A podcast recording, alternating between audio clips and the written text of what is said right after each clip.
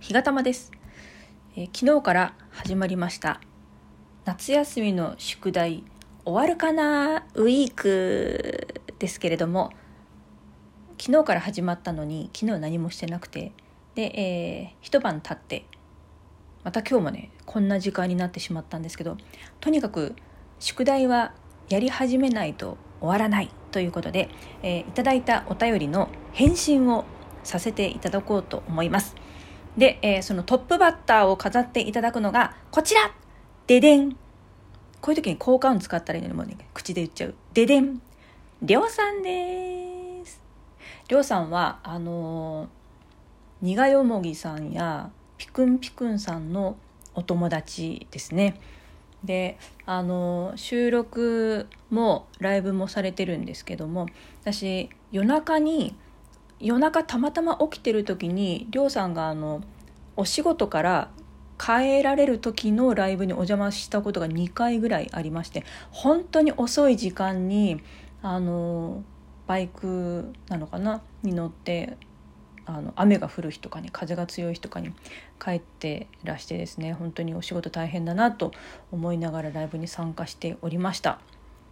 で、えー、いただいたお便りをですねこれなんと6月の12日にいただいてるお便りなんですけどまあそれはちょっと置いといてちょっとね 読ませていただきます、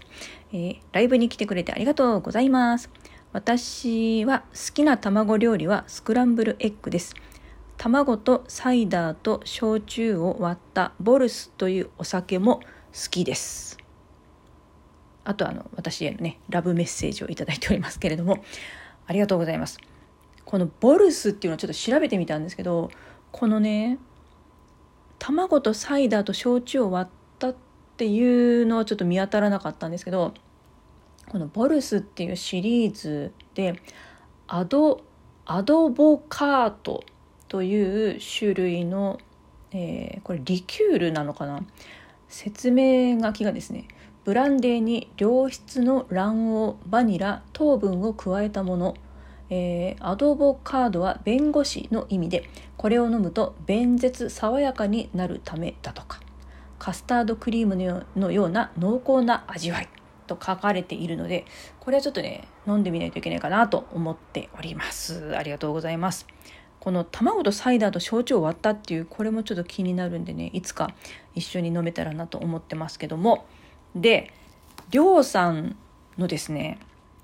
私あのこれはりょうさんではなく確かね苦よもぎさんに教えてもらったんですけど苦よもぎさんの、えー、YouTube に上がっている作品でえー、っとね